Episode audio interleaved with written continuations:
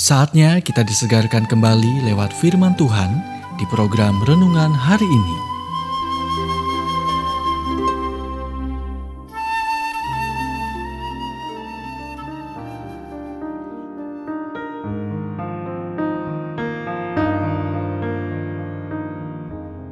Renungan hari ini berjudul Upah Kebaikan bagian kedua.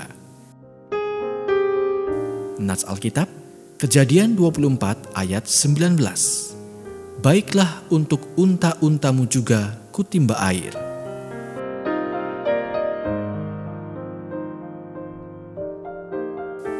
Kisah Ribka mengajarkan kita kebenaran yang sangat penting tentang kehidupan.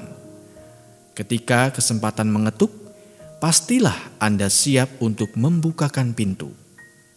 Ribka tidak memikirkan tentang usaha ekstra dan waktu yang dibutuhkan untuk menyiram sepuluh unta yang haus.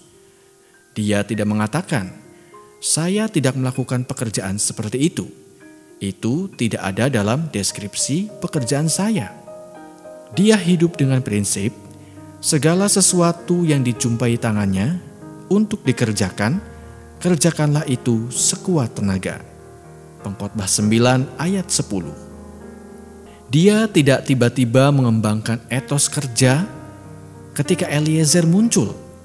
Dia berlatih setiap hari dan datanglah suatu hari ketika itu terbayar. Kesetiaan dalam hal-hal kecil membawa imbalan besar. Tuhan adalah bos Anda. Dia memperhatikan sikap dan tindakan Anda dalam hal-hal kecil momen besar tidak datang kepada orang yang menunggunya. Mereka datang dari kesetiaan di saat-saat kecil, dalam rutinitas sehari-hari, dan pelayanan yang tidak glamor. Dan Anda akan melihat sesuatu yang lain.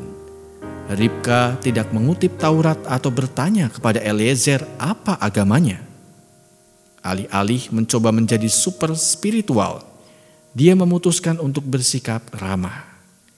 Akibatnya, dia mendapat perhatiannya, mendapatkan rasa hormatnya, dan berakhir di keluarga Abraham. Itu tidak menjadi lebih baik. Ketika Ribka membawa Eliezer pulang untuk menemui keluarganya, mereka ingin dia menunggu selama sepuluh hari sebelum pergi menemui Ishak.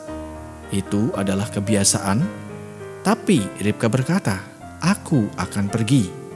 Kejadian 24 ayat 58. Saat Tuhan membuka pintu, jangan tunda dan jangan katakan orang lain lebih berkualitas dari saya. Jika Tuhan telah memanggil Anda, maka Anda adalah orang yang tepat. Jadi, langkahi ketakutan Anda dan bergerak ke arah yang Dia pimpin. Anda baru saja mendengarkan renungan hari ini Kiranya renungan ini terus mengarahkan kita mendekat kepada Sang Juru Selamat, serta menjadikan kita bertumbuh dan berakar kuat di dalam Kristus.